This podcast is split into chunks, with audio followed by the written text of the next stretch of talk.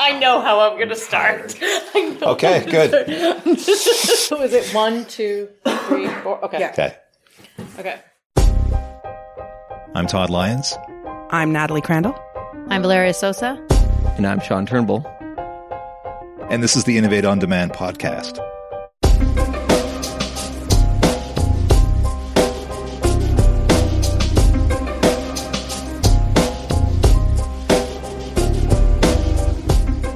On this episode of the program, we go back to basics.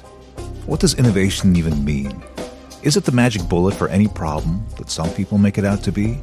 Is it something we should even be attempting in the public service, given what's at risk?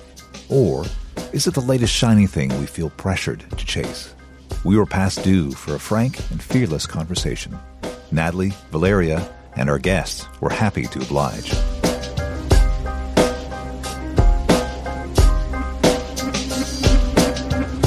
Welcome, Sean.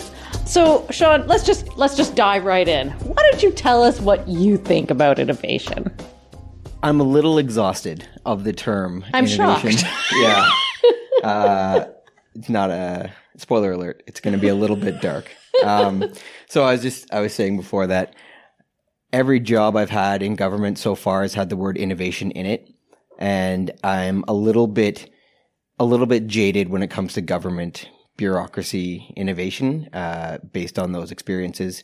I do want to say from the start, that I don't want it to be super negative and say people shouldn't try to innovate and that we should just continue along with the status quo. Obviously, there are times when there are many examples where we need to try new things and, and, and be more adaptive in government.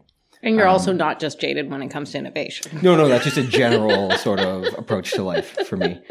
Uh, true. But I think with government innovation, we oftentimes try and import ideas and concepts from other places, mostly the private sector, especially the startup sector. So we try to do things, it- it's sort of like the cargo cults where they would build these airports out of cardboard boxes and then they would think that airplanes would land. So if we think, if, if we build an innovation lab, then innovation will then happen, right? It's the field dreams, field of was just going to dreams uh, innovation strategies. And I don't think we take seriously, A, I don't think we take seriously the lessons that we could be learning from the private sector. And B, I don't think that there are necessarily a lot of lessons to be learned from the private sector. We aren't the private sector. And we need to make a strong case about why we need to innovate in a certain field or with a certain tool before we actually do it. And just because it's there to try and just because it's a new idea is not good enough. And so that's one of my main takeaways from, from being in the government innovation space, both in terms of innovating with new interventions to work with the public, but also in terms of innovating within our own sort of corporate services and internal innovation in the way we think about and see the world. Can you give us a for instance? Sure. Uh, blockchain is really interesting. Uh, it's a it's a very cool tool. Distributed ledger systems can can can help solve real problems and are solving some real problems. And so we should know about blockchain, especially from a regulatory perspective. We should understand it. We should add it to our toolbox, but we shouldn't try and shoehorn in blockchain solutions to problems that do not exist. We shouldn't take a, a problem that can be solved with just an Excel file and try and do a blockchain solution just because it's cool and new. Um, and similarly with design thinking, very cool way to approach the world. You can't design think every single problem, right? So I, I, I do th- sometimes worry that we are, we fall into the trap of being tool driven in our innovation, where we see a solution and then we start looking for a problem. And I think the best innovations are ones that are problem driven, right? We see a real problem in the world. This is a problem for Canadians. I'm less interested in problems for government employees, though those are real problems too. But when there's a real problem for Canadians that we can fix with an innovative tool, that's the best kind of innovation. And there are real, very cool examples of that. And you, you guys have probably talked to some people or will talk to some people who have great examples of that. But when, when we see something cool in the world and we just want to try it out, that's when we get into some some problems i think in terms of that's when you're not really delivering real value for your organization. You're not really delivering real value for canadians. And this this cuts to like the core of what annoys me about it is you don't get focused on outcomes anymore. You get focused the the innovation itself becomes the outcome. Getting the money out the door getting the innovation out the door becomes the outcome becomes success. That's and and and you sort of are right to think that way because you will get the ADM award if you get that innovation done. But did you produce any real meaningful outcomes? So that's that's a lot of it at the core of my exhaustion. So if I were to maybe try and paraphrase, and please correct me if I, if I'm I'm not catching it, um, not not everything necessarily lends itself to an innovative lens right now, and so maybe we should put a bit of time and thought into, you know, where we should be innovating. Would you say that that's yeah, fair? Yeah, definitely. I, I think that's. I always say like so. This and this gets back to the definitional question: What is innovation? Which you know is both exhausting but also important to think about. Innovation is trying something new, and and when is the best time to try something new? Well, when the old thing isn't working.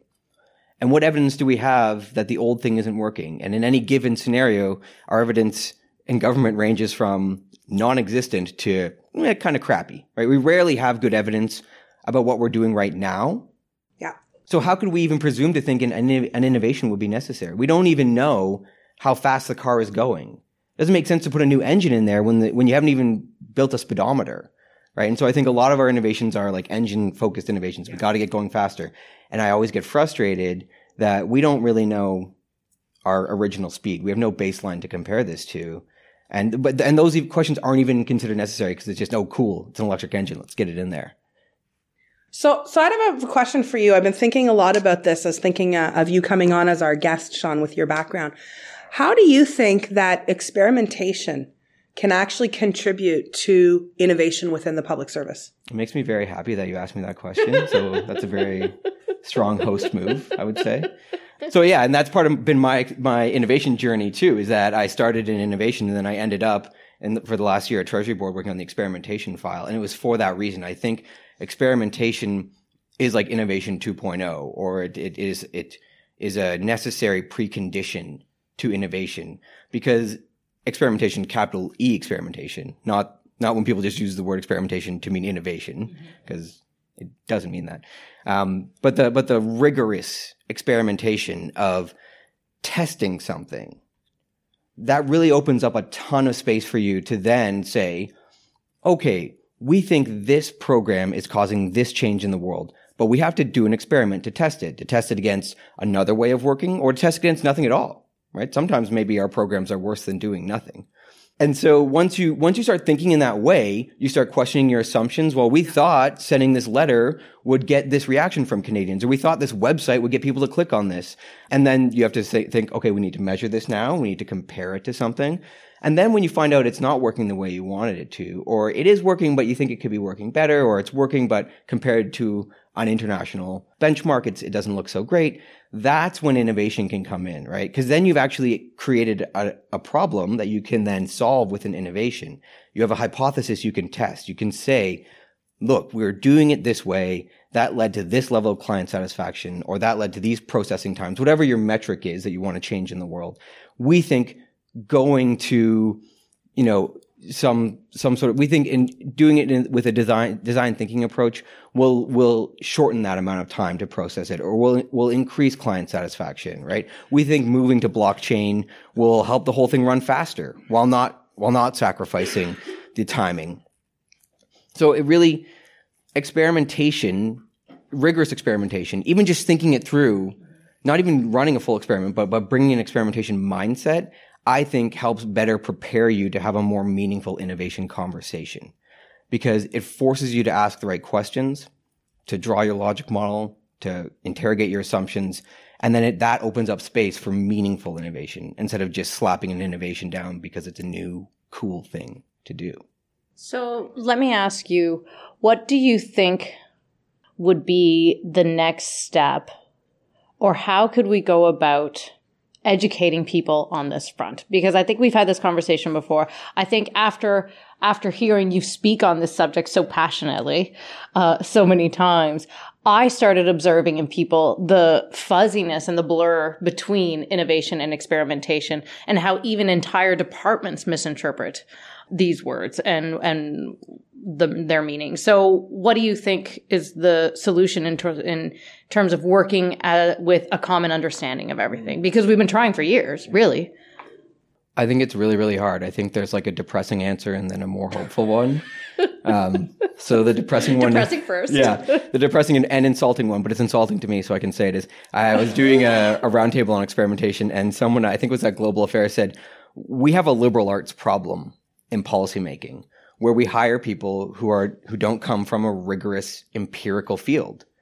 And if you hire 90% of those people of VCs have that background, they weren't, you know, they weren't engineers or they weren't even psychologists who at least have to understand stats. If you hire that kind of people, then that's the kind of innovation and experimentation you're going to get. It's going to be liberal artsy sort of, you know, fuzzy experimentation.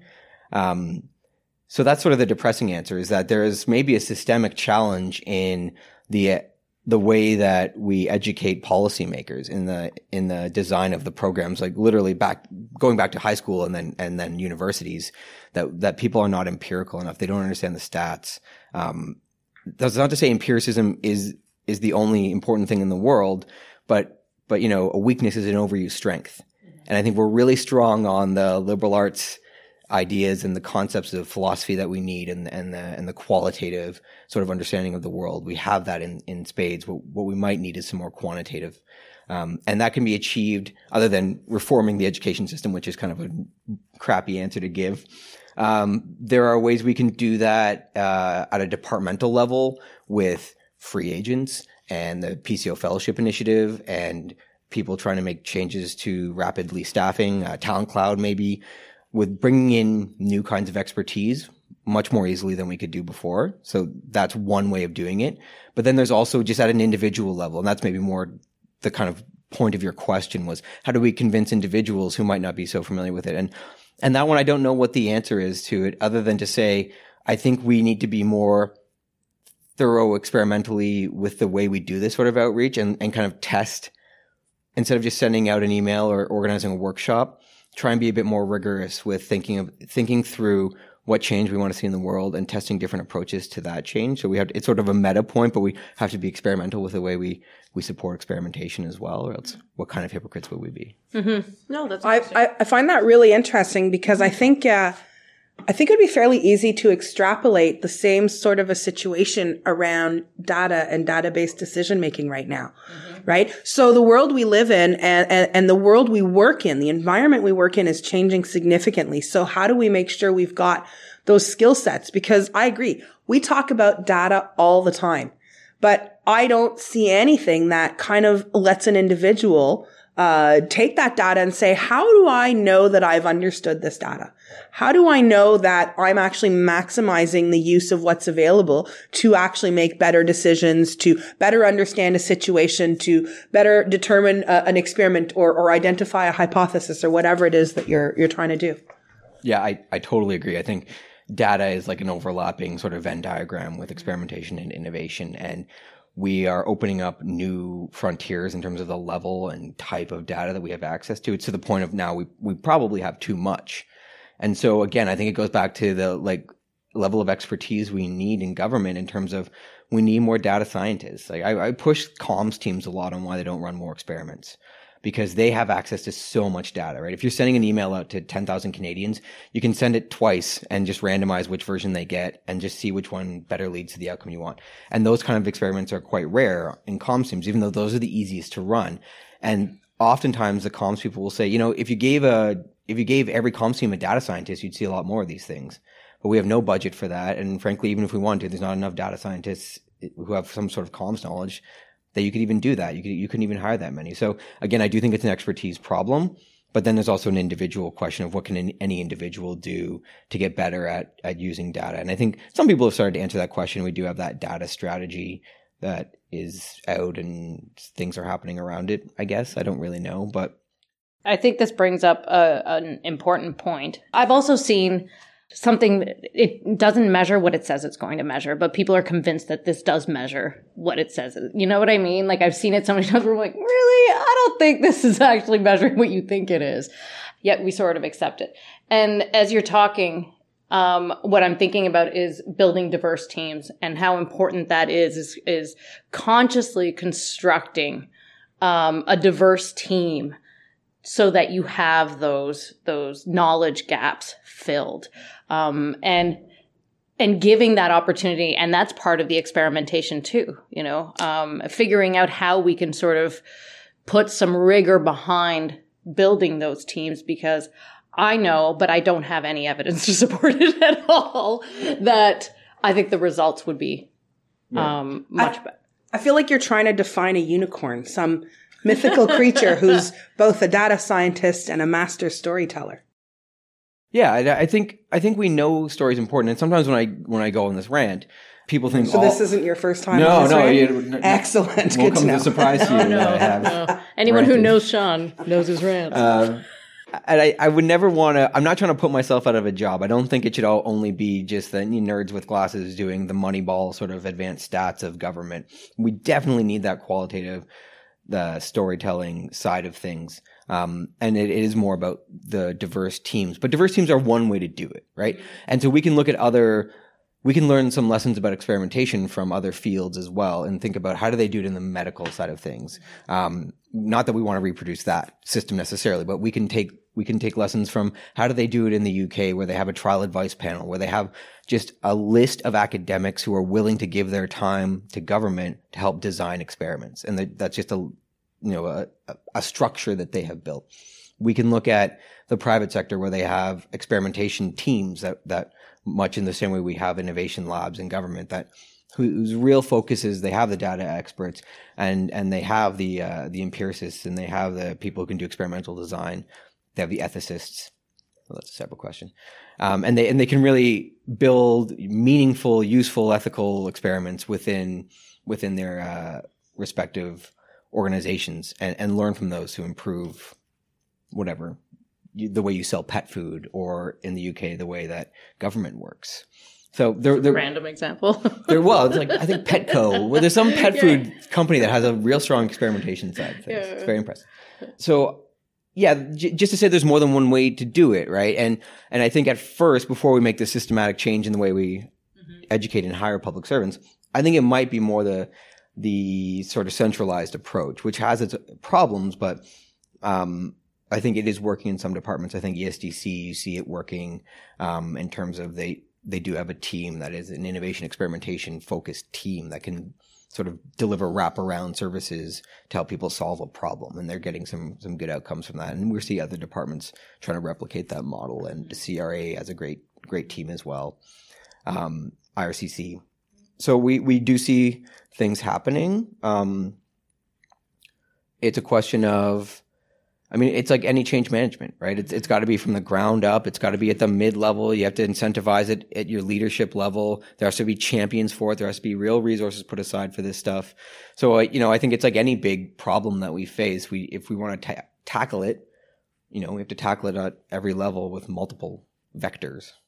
So, would you say then that it's fair to say that we need to mainstream some of the concepts of innovation, experimentation, uh, data, all sorts of things within our everyday work culture so that we can utilize them better? Would, would you say that's fair? Yes, Um, but yes. yeah. So I think we're, I think we're, I think sometimes we over mainstream the innovation piece of it, right? Would be all I would say is that not everything needs to be an innovation. Some things work. Government is actually good at some things. There's no need to innovate in them. Um, now the foresight guys might argue you always got to be one step ahead of the the problems on the horizon, and that's a fair comment. But I would I would say I, I, maybe it's it's it's the lens I have because it's where I've been working. I've been working in this innovation bubble, so this might not be true if you haven't been in that bubble or you're in maybe not even in the national capital region. Maybe there's there's something about my experience, but I do feel that we've done a pretty good job on convincing people on the innovation side of things, and we still have a lot of work to do on the data and experimentation, even evaluation right? Even the rigorous sort of evaluation piece. I don't think that we become very, I, think we found a way to sort of hive off evaluation into its own ecosystem that we don't really need to interact with as policy and program people, which is defeats the whole purpose of evaluation. And so that's its own podcast entirely. But we found a way to take a very useful concept and bureaucratize the usefulness out of it with the way we do evaluations. Um, I hope evaluation people don't get mad at me for saying that. I think a lot of them would agree with that. I think they'd feel supported. Yeah, they would like to be much more involved. I think the people who work on evaluations uh, firmly believe that it needs to be an integral part of the entire process, whether it's a program or a project or whatever it is. But I mean, if you are not uh, incorporating everything that you learn through your evaluations uh, and tweaking and adjusting, then What, what's What's the point of doing it? it? And I I, think we talk about building diverse teams. One way we could really quickly do that, and we wouldn't have to change very much at all, is break apart the evaluation shops and take those people and put them in program sector. And just say like stop doing these three to five year post hoc evaluations mandated by treasury board on questions of questionable relevance to the program and people on the ground and start helping people design programs from a start that are based on existing evidence and help generate new evidence right? Those are the two important things. Once we have better evidence then you know that feeds into the experimentation and innovation pieces because then we can know this program isn't working the way we thought it would. Um, but right now the way that in- evaluation is consulted like for a half of a second before a tb sub goes through or an mc goes through and then they're brought in three years later to run the large evaluation but that's too late. So many decisions have been made and this goes to data as well right? Like if you're not capturing the right data it's pretty hard to run an evaluation five years later Well, and I think that's a, not only on a big scale, but when you talk about small scale, it's almost like a muscle that we a brain muscle that we need to build within teams because people just put that aside and they just feel like there there isn't any any time to that it's a luxury. Uh, evaluation is a luxury. You put something forth. You, let's just say you put an in- initiative within your team you have to talk about it afterwards. Did it work? Did it not work? And, you know, it's not a luxury to have that discussion. It's a necessity. Evaluation of anything that we do is a necessity. some of these these topics come up often, right? If we want to talk about innovation, if we want to talk about experimentation, if we want to talk about these things, we need to sometimes take a step back and take a bit of time to think about things to be strategic. So we keep coming up to to same similar points in our conversations, and I guess one question that I would ask is, um, it's one thing to talk about innovation for those people who consider themselves innovators and work in the innovation space. But our public service employ- uh, employment satisfaction survey this year asked every employee what their views are uh, around innovation and whether they felt that they were encouraged to innovate in the workplace, which really got me thinking about how an average um, public servant, and I would consider myself to be exactly in that boat. I'm I'm working in in something that's called an innovative space for the first time in my career, but I don't feel like it's the first time that I'm applying an innovation lens. The question that I would ask is what fundamental changes to our environment, to our work culture, could we make to allow the, those concepts and allow that sort of understanding of what that all means to become more mainstream in the public service? I don't mean mainstream that an, an innovation lens needs to be applied to everything, but more like that this kind of an articulation is something that's within reach of all public servants. I think that's a really hard question, mm-hmm. and Yeah. I think we're I wrestling. don't expect you to no, solve I- the whole but no, thing, it's by the it's way, true Sean. that that and and that's part of the problem is when you do approach these things by trying to create a center of excellence is that you sort of undermine the mainstreaming side of things where you say like only these people are doing innovation, which of course couldn't be further from the truth. Um, and so I think it's really important, and I think we don't want to sort of ghettoize innovation in the same way we have sadly done with like gender based analysis, where it's like something, again, if you have time for it, it's nice, but you sort of rewrite the paragraph after you've written most of the MC and like you worry about it post hoc. It's not, it needs to be an integral tool that you use to evaluate ideas from the start. Um, and so all, like all of these things we're talking about, innovation, experimentation, data concerns, evaluation, gender, reconciliation, right? These things are not solved by creating another annex to the treasury board submissions. Um, they're solved by, by mainstreaming it into everyone's toolkit. Um, I don't know how to do that. I do wish we were more evidence based when we tried to do things like that because there's really good literature out there. And that's another issue I have is that we sort of are, are, we're pretty myopic in the way we think about things. We barely even look at past evaluations of programs that are similar to ones we do. We almost never look at the wider landscape of evidence for a given intervention or a given field, right? There's a lot of work out there on how to do change management. There's a lot of work on how to become a, a stronger organization when it comes to data. It's being generated by governments, NGOs, but by private sector as well. And so just, I think we need to be better at taking a breath and saying, what's the literature say on this? Um, like a meaningful literature review of how to how to negotiate change management in these fields. And I mean, some of it's the same old stuff. You need resources and champions, and and you do need some sort of way of tracking it and incentivizing it. But I think we could be a little bit more innovative in the way we support innovation and a little bit more experimental as well, and saying like, look, we know these approaches worked in this situation. Let's try them and let's make sure we're measuring something to know if it's working or not. And let's make sure we check that in a year to see if it's getting better. And if it's not, we'll try something else. Mm-hmm. So yeah, I think that again, that's not a very helpful answer, but I, that would be the change I would like to see is like an evidence based innovation approach to the way we do business. I haven't seen too much of that so far. Thank you very much. Yep. Thank you. You've been listening to Innovate on Demand, brought to you by the Canada School of Public Service. Our music is by Grapes. I'm Todd Lyons, producer of this series. Thank you for listening.